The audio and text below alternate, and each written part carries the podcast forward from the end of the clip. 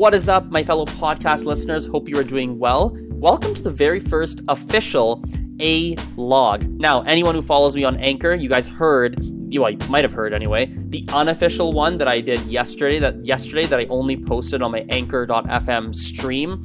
That was me just messing around and seeing kind of what type of structure I wanted to have to this type of audio post. Um, but I think I figured out how I want to do it. Now, for those of you who are like, what the heck is an A log? Well, an A log, in very simple terms, is going to be an audio version of a video blog. In other words, think about on YouTube when someone takes a camera around and shows you kind of what's happening in their life. I want to do the same concept, but bring it into a podcast, into an audio, into an audio format. So I think I've got a decent idea of how I want to structure them, but please, in the early phases, understand that I'm still I'm testing something new and there might be some kinks along the way and it might not be perfect, but I do feel like over time that it will get quite a bit better. Now, um, today, let me just kind of tell you what's going on. I uh, have a re- really busy day, lots of teaching, lots of lessons that I've uh, taught already and that I will be teaching later on. Um, but also, I've got to pack because tomorrow I'm going to a city to the east side of Canada, which is called Toronto. Basically, I've been hired to run an intensive French lesson in Toronto, so I've got to pack and get ready for that. But a really big thing around languages that's standing out for me today um, is the importance of actually using reading and writing. It's interesting, right? Because if you look at a lot of my content, um, a lot of it on other social networks or even on this you know podcast platform you you'll probably notice a lot of it tends to be focused around listening and and and speaking. But reading and writing actually has tremendous value especially on the reading side. So what you're about to hear right now i'm going to share it with you in a sec um, is a short a tiny little clip from one of my language lessons. Unfortunately i don't have the voice of my student. You only have my voice because this student i don't have permission to be recording our lessons but you'll hear uh, my voice anyway trying to discuss a little bit about a story that we read. It's a short little clip. It's about probably something in the range of like, uh, I don't know, 30 seconds, 25 seconds. But uh, yeah, take a listen to this, guys.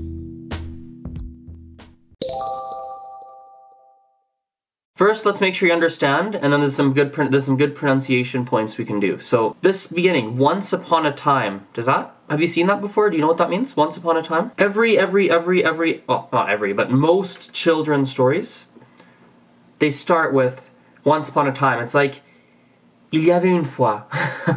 il y avait une fois and blah blah blah blah blah.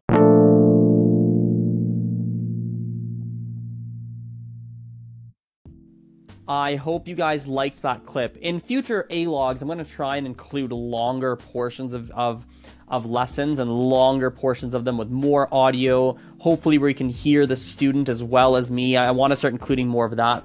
Um, today is a bit of an exception because I just have a, a day where I can't record most of my lessons.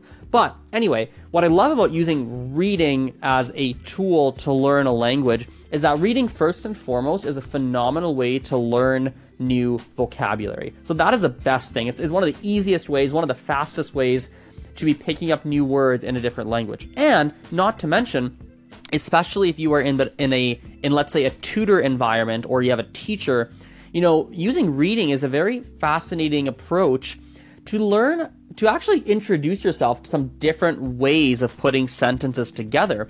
Because if the only person you are around is like a teacher or a tutor or whatever, you're only hearing their particular method of of putting sentences together. And reading is a way where you can actually read it and be like, oh, this is a different way you could put a sentence together. This is a different type of way you could talk. This is a different way to structure things. It's a phenomenal thing for that. And not to mention, if you are learning a language with a language partner, or if you have someone that you speak with, or if you have a friend who speaks, or if you have a teacher, whatever it is, what can be really fantastic about using reading is that you can also start to use this to improve your pronunciation uh, on top of your reading and your vocabulary level. So, for instance, what you can do is you can start to read and be like, "Oh, this is cool! I'm learning words, learning words." Make a list of all the new things you're you're learning, and then the next time you're with your teacher or the friend who speaks that language natively or whatever it is, right? ask them, be like, hey, I've learned all these different expressions and words. I want to make sure I'm pronouncing pronouncing them properly and using them properly as well, which is equally important. So anyway, we'll, we'll wrap the A log up there today. I know it's a pretty pretty short one, very quick one. Um, like I said, I'm going to be playing around with the format of this, what I want to do, how long do I want them. This is a fantastic time to be giving me any feedback that you have, um, any thoughts, anything you want me to, anything specific you want me to um, incorporate or do with these. So Anchor people, please leave comments. Please call into my show and give me feedback. If you want it to be private, please let me know so I can just listen to it. I want some thoughts. Podcast people, I would love it if you hit me up on basically any social network at Polyglot Azarin. So you can find me on Facebook, find me on uh, YouTube, find me on Instagram is a good place to reach me. Um, I have a Twitter as well. I don't use it very often. However, it is on my phone. So if you do send me messages or like comments, I will see them and that'll get me back into using Twitter. Um, yeah, all your feedback would be very much appreciated. Anyway, I will see everybody, or rather, you will hear me, not see you. I'm so used to video formats. Um, I guess you will you will hear me uh, next time. All right, have a good day. Bye for now.